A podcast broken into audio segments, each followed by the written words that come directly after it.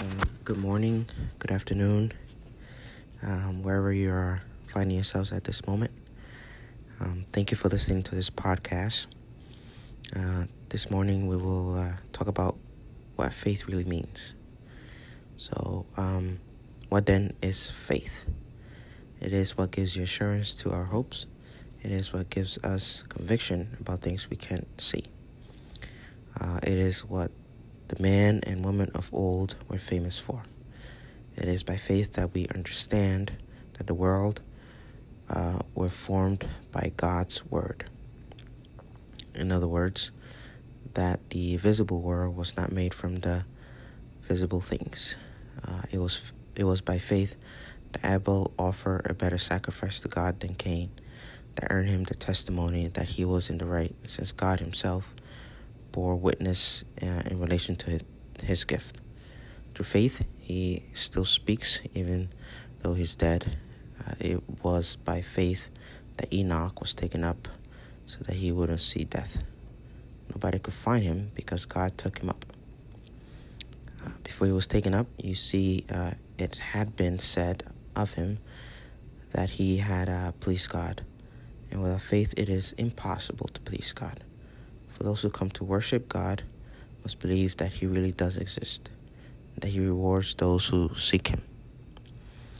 Um, James uh, chapter 2, verses 16 to 18 talks about how faith without work is dead.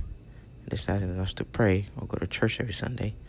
What actions will you take to practice that faith?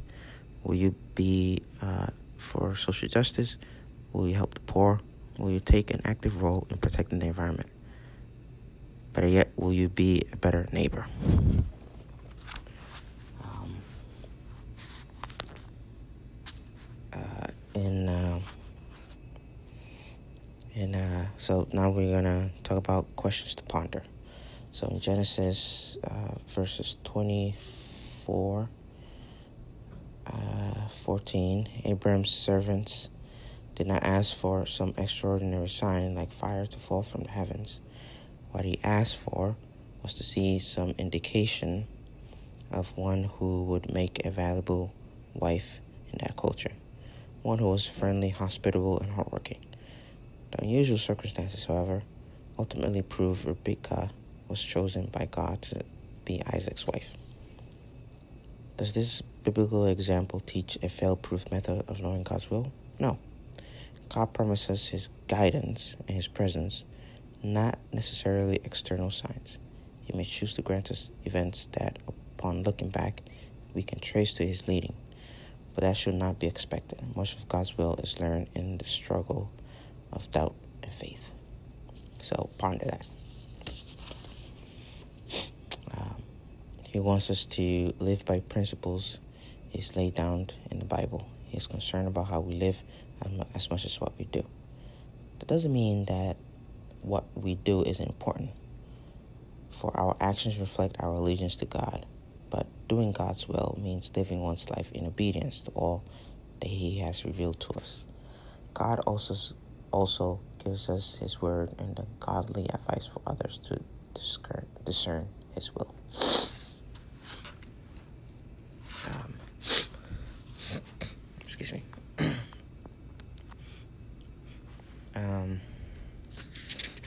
at this point, let's go ahead and do a pretty small uh, meditation script. So, uh, close your eyes and allow every word. I'm sorry. Let's start to say. Close your eyes and allow every worry, task, and negative thought to float away. You have no time for them here, and so you let each of them go every bad thought, every fear, and every worry. Watch them all float away on the great big ocean in your mind. As you sit on the shore, you hear a voice in guidance telling distance telling you, Today I'm happy, today I'm capable, today I'm worthy. The voice loops over and over. Today I'm happy, today I'm capable, today I'm worthy. As the voice continues speaking, you watch the waves caused by your thought settle. The great ocean before you comes still and clear. Today I'm happy. Today I'm capable. Today I'm worthy. Slowly, without turning your eyes still on the clear water, you realize that the voice is coming from within you. You open your mouth and speak out loud. Today I'm happy. Today I'm capable. Today I'm worthy.